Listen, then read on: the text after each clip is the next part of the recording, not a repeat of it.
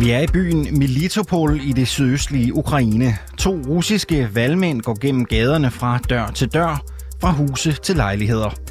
De er ledsaget af to mænd i uniformer med rifler. Et ældre ægtepar åbner døren til deres lejlighed. De får stukket en stemmeseddel i hånden, som de skal underskrive.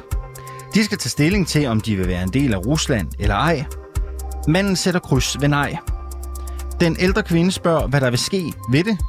Valgmændene svarer ingenting, men hun frygter, at det ikke er sandheden. Lignende tilfælde finder sted i andre russisk besatte byer i Ukraine.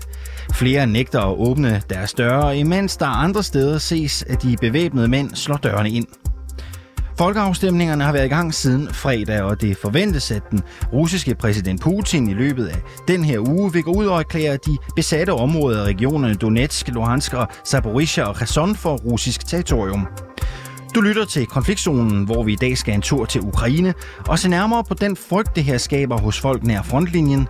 For hvad vil Putin egentlig bruge de her folkeafstemninger og det forventede resultat til? Jeg hedder Alexander Vils Lorentzen. Velkommen til konfliktzonen.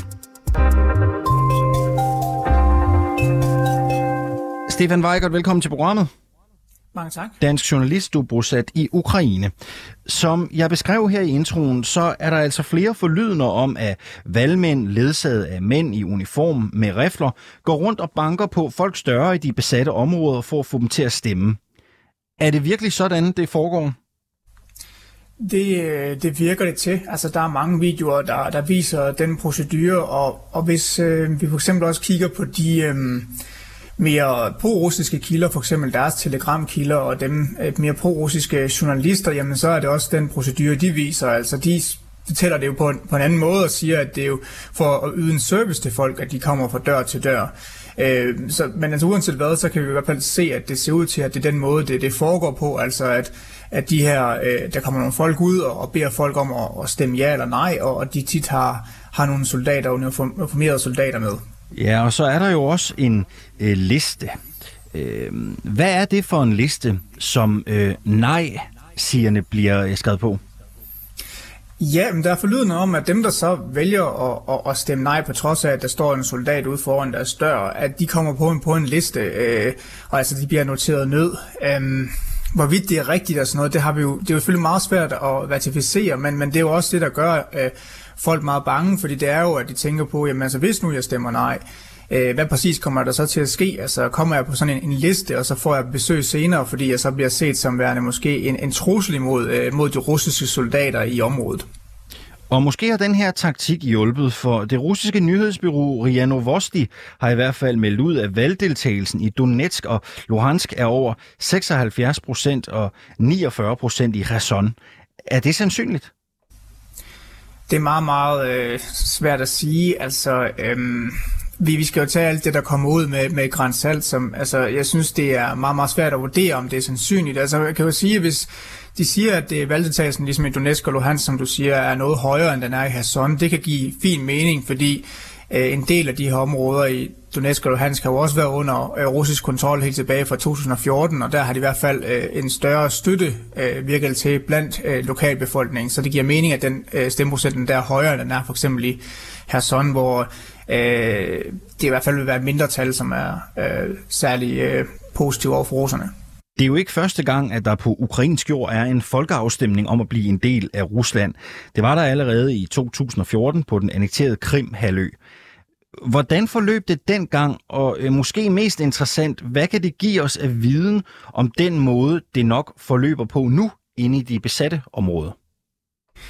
Jamen også dengang, der var det jo også et, øh, et folkeafstemning, som ikke blev øh, anerkendt af, af Vesten, hvis man kan sige det sådan. Altså, at, øh, at det var også et valg, som blev set som værende proforma, og som også blev blev hurtigt hastet igennem, og det er jo også lidt det samme, som vi ser her nu. Altså, at tingene går meget hurtigt, og der er meget lidt gennemsigtighed om præcis, hvordan det fungerer, og hvor meget frihed folk rent faktisk har i at, i at stemme, øh, hvad de nu end har lyst til at stemme, om det så er ja øh, eller nej.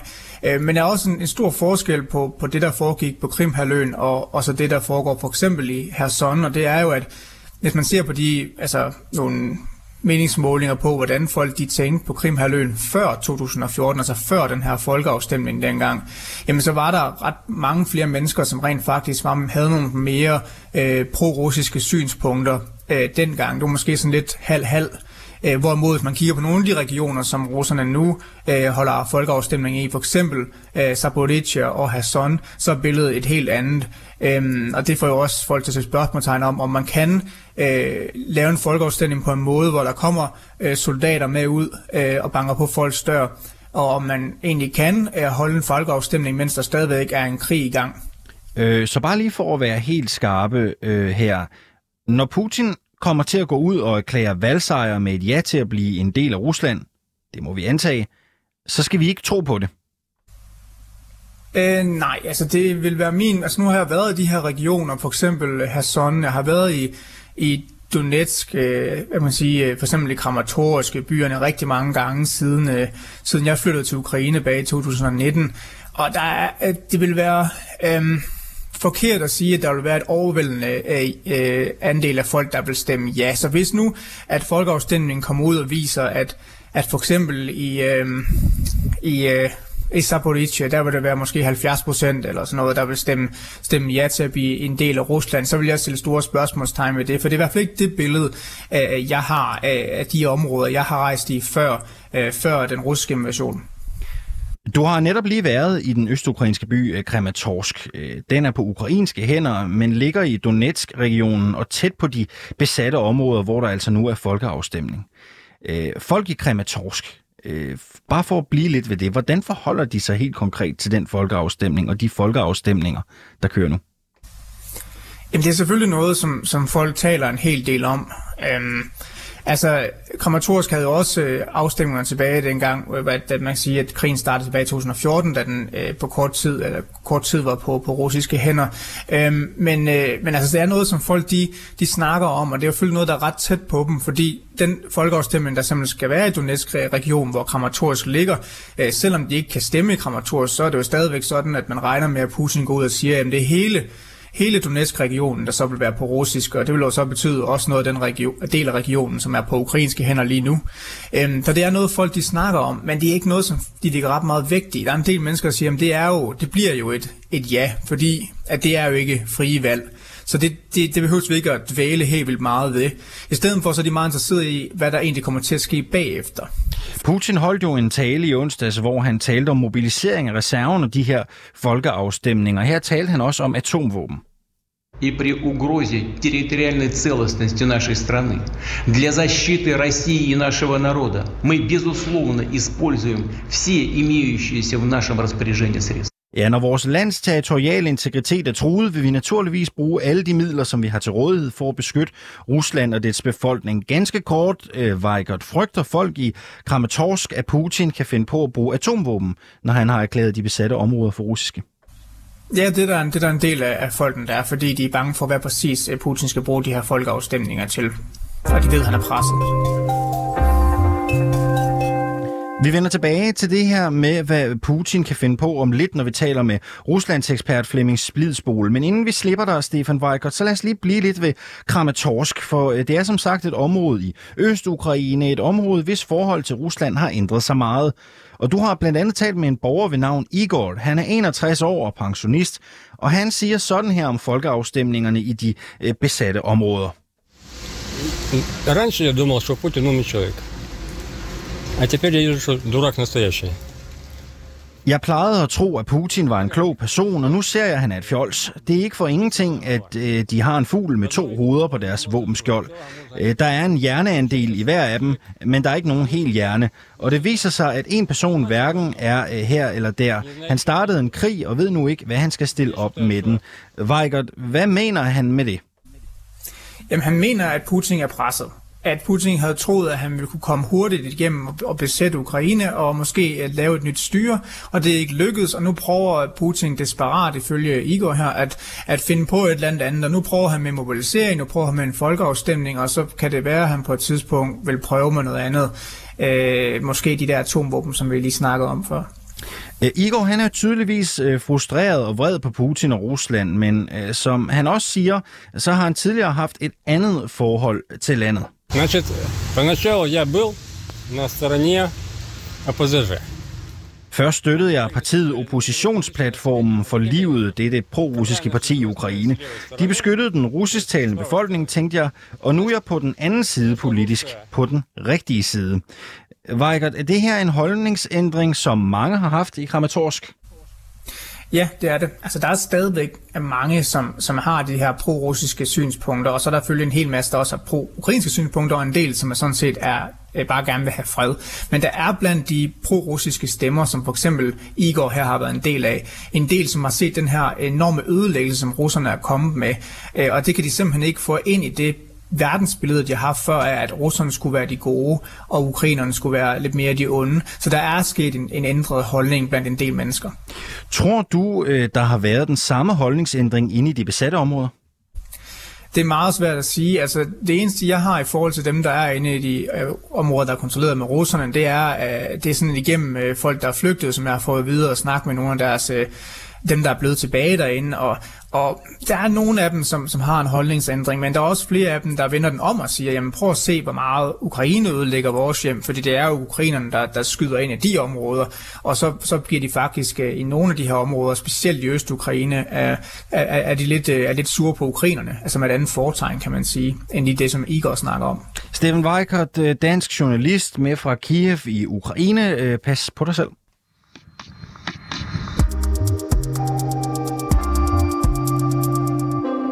Flemming Spisbrud Halsen, velkommen til dig. Ja, tak skal du have. Du er seniorforsker ved Dansk Institut for Internationale Studier, og du er øh, ekspert i uh, russiske forhold. Folkeafstemningen, den forventes jo, kan man roligt sige, at falde ud til russisk fordel. Og vi hørte tidligere, hvordan folk i Kramatorsk frygter, hvad Putin vil bruge det her valgresultat til.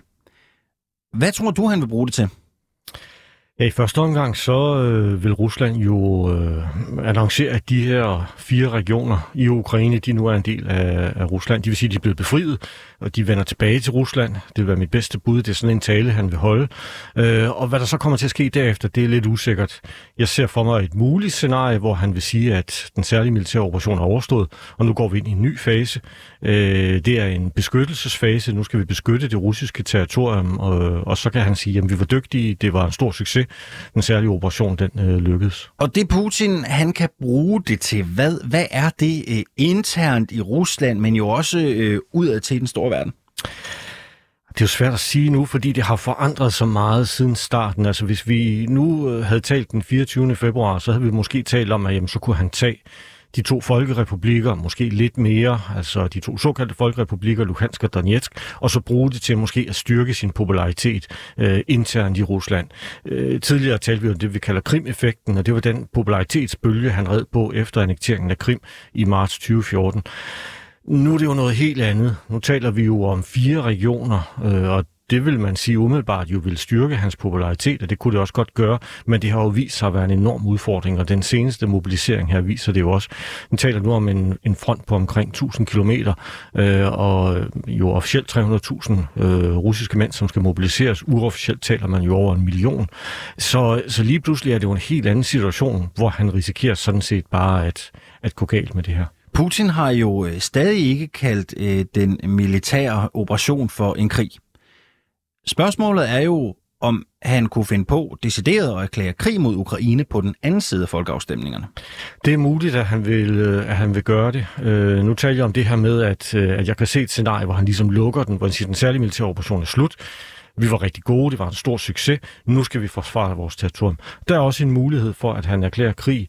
Øh, det vil give nogle andre muligheder. Det vil blandt andet jo nok medføre en endnu højere mobil- grad af mobilisering det, der er nu, øh, siger de russiske myndigheder, er jo kun en delvis mobilisering, og det er jo også noget, de siger for ikke at skræmme befolkningen og, og ligesom øh, skabe for stor uro. Men som man kan se på, jo især på de sociale medier, men det fremgår jo også åbent af, af russiske medier egentlig, så er selv den delvise mobilisering, som jo er ret omfattende, den er voldsomt upopulær i Rusland. Og lad os prøve at blive ved mobiliseringen, for hvis vi øh, bliver på et scenarie, hvor Putin decideret erklærer krig, hvad vil det så konkret betyde for mobiliseringen? Ja, det vil jo betyde, at han, øh, at han vil kunne trække endnu mere på det russiske samfund. Du har han jo allerede gjort det ved den såkaldte delvise mobilisering, underskrevet dekret. Øh, der er det interessant også at, øh, at være opmærksom på, at da han annoncerede den, der sagde han jo, at han havde fulgt den rådgivning, der var. Øh, og det er jo noget, som vi kender fra politikere. Øh, de gemmer sig nogle gange bag eksperter.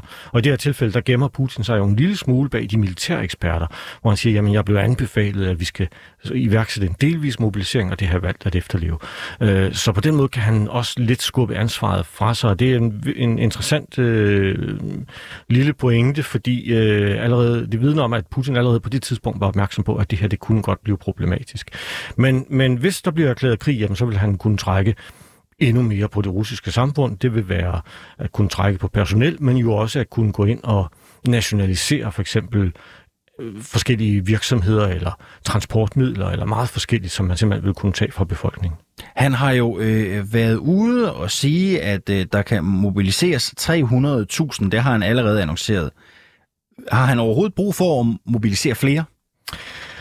Ja, det kommer jo an på, hvordan det hele forløber. Jo også, hvordan det går med at få mobiliseret. Øh, der er jo nogle særlige kriterier. De russiske medier lige nu er fulde af rapporter om, øh, om, om mænd, som er blevet mobiliseret, på trods af, at de ikke skulle mobiliseres. Så de får altså en, en mobiliseringsordre, og så nogle af dem møder op og får at vide, at de skal gå hjem, eller nogle af dem brokker sig så meget, at de får lov til at slippe igen. Det kan være alle mulige forskellige. Det kan være folk, som har forskellige handicaps. Det kan være øh, folk som mænd, som har øh, kommer fra øh, familier, hvor, der, hvor de har mange børn. Øh, der kan være forskellige forhold, der gør sig gældende. Så lidt afhængig af, hvordan det går, hvis, hvis ikke de har held til at mobilisere inden for den målgruppe, som egentlig er defineret, så er det jo muligt, at de skal kaste et større net ud. Og der hører vi jo nu også, øh, at der siden mobiliseringstalen øh, for knap en uge siden er omkring 250.000 russiske mænd, som har forladt landet. Og det er jo de folk, som ellers skulle være mobiliseret. Så det er, er jo bestemt en mulighed, at, øh, at forsvaret ikke kan øh, mobilisere det, de egentlig har brug for, og så har de nødt til, at kaste, nødt til at kaste et større net ud for at få fat i det antal, som de egentlig skal bruge. Tidligere i udsendelsen, der spillede vi et klip fra Putins tale i onsdags, hvor han blandt andet nævnte atomvåben. Atomvåben, som folk i blandt andet øh, Kramatorsk frygter, at han vil bruge, hvis de besatte områder bliver russiske.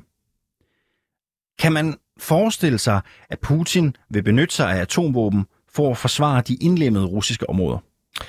Ja, det kan man sagtens, øh, desværre, og jeg synes, vi er nødt til at forberede et scenarie, hvor, øh, hvor det sker. Det er der jo også nogen, der gør. Vi hører jo fra amerikansk side, at de nu har advaret øh, øh, russerne om, at der kommer nogle meget voldsomme konsekvenser, hvis de finder på det. Og da han talte i sidste uge, kom med den her mobiliseringstale. Først annoncerede folkeafstemninger i de fire ukrainske regioner, og så mobiliseringstalen bagefter. Der var det for mig at se en øh, sådan lidt desperat handling. Det var et forsøg på at at levere en pakkeløsning. Så Putin er voldsomt presset, det er der ingen tvivl om, og, og vi kan jo bare se, hvordan det er gået den seneste uge, så er det helt tydeligt.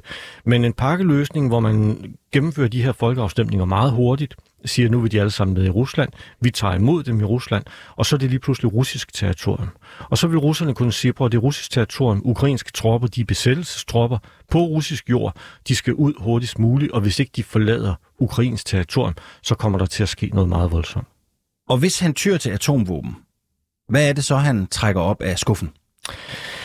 Jamen, der har han jo meget forskelligt. Vi har talt meget om de her taktiske atomvåben, ikke? altså mindre atomvåben, som man kan bruge til at rydde en kampplads. Og det øh, er muligt, at han kunne få, finde på det, hvis, øh, hvis de er hårdt presset, hvis de for eksempel bliver trængt i defensiven, eller øh, på et tidspunkt måske føler, at de er nødt til at gå frem, så er det noget, man kan bruge. Det andet, det vil jo være de strategiske, og det vil være øh, meget voldsommere øh, meget større sprængkraft, øh, meget større effekt og, og selvfølgelig også en meget større sådan, påvirkning af, af det globale samfund. Men der skal vi jo huske på, at selv brugen af taktisk atomvåben vil være enormt grænseoverskridende.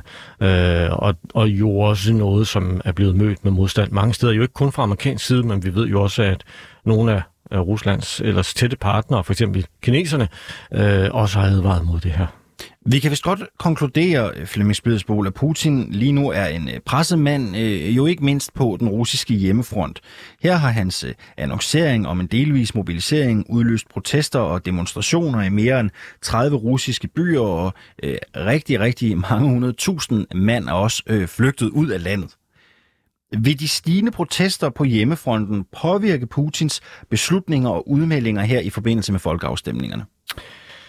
Nej, det tror jeg ikke, de vil. Jeg, mit bedste bud vil være, at han har den her pakkeløsning i, i, i tankerne. Ikke? Nu gennemfører de afstemningerne. Når først afstemningerne er gennemført, og jeg sad lige inden jeg gik ind i studiet og kiggede på valgdeltagelsen, i hvert fald som russerne Øh, jo meddeler den. Og den er jo oppe i øh, sådan 80 procent, og i Donetsk og Luhansk, og så et sted i sådan 60'erne, øh, 60 procent plus noget øh, i øh, Zaporizhia og i Kherson.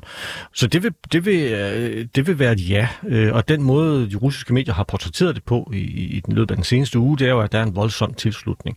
Det vil være meget underligt for Putin ikke at anerkende de her folkeafstemninger, som han selv har manipuleret, og så tage dem med ind i Rusland, altså de fire regioner. Så han er nødt til ligesom at følge op på det, han allerede har sat i værk. Og når han først har fulgt op på det, så er det svært for ham ikke at beskytte de her områder. Ukrainerne vil jo blive ved med at kæmpe, måske endda endnu mere nu, efter at de så at sige har mistet fire regioner til Rusland. Så han har fanget sig selv i en, uh, i en meget vanskelig situation, som er svær at komme ud af. Og det er åbenlyst med den her satsning, han har lavet. Altså det giver nogle fordele, hvis han kan true ukrainerne og, og, og Vesten til at opgive kampen om de her regioner ved at true med atomvåben, jamen så vil han opnå det, han, han gerne vil. Men der er også en risiko, som er, at han for eksempel ikke vil kunne forsvare de her territorier. Og så vil russerne derhjemme spørge, hvad er det, der sker? Hvordan kan det være, der er ukrainske tropper, der tager, hvad der nu hvad de vil hæve det af russisk territorium. Så det er et farligt spil for ham, og han har givetvis presset. Putin er presset på hjemmefronten. Vi hører stemmer, man ellers øh, normalt ikke har hørt på russisk øh, statstv ytre sig kritisk om øh, Putin-Ruslands intervention. Folk flygter ud af landet. Man fristes jo til at spørge, hvor langt kan Putin gå? Hvor langt kan han trække den, inden han må gå af eller ikke længere har opbakning i hjemlandet?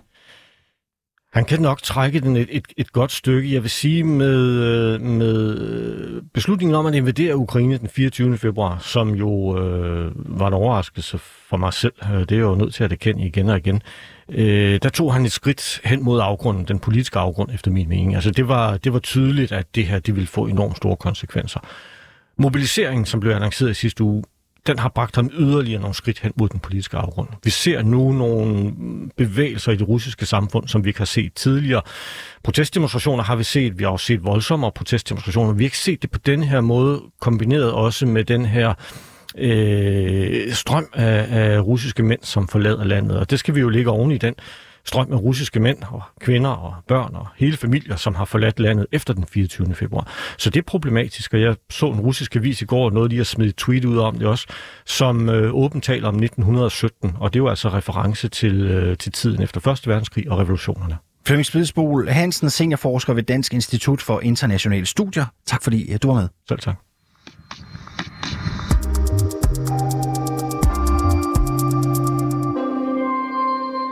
Du har lyttet til dagens afsnit af Konfliktzonen 24-7's udlandsmagasin. Jeg hedder Alexander Vils Lorentzen, og redaktør i dagens program er Christine Randa. Du kan lytte med her direkte mandag til torsdag fra 8 til halv 9, eller så kan du selvfølgelig også altid finde programmet der, hvor du henter din podcasts.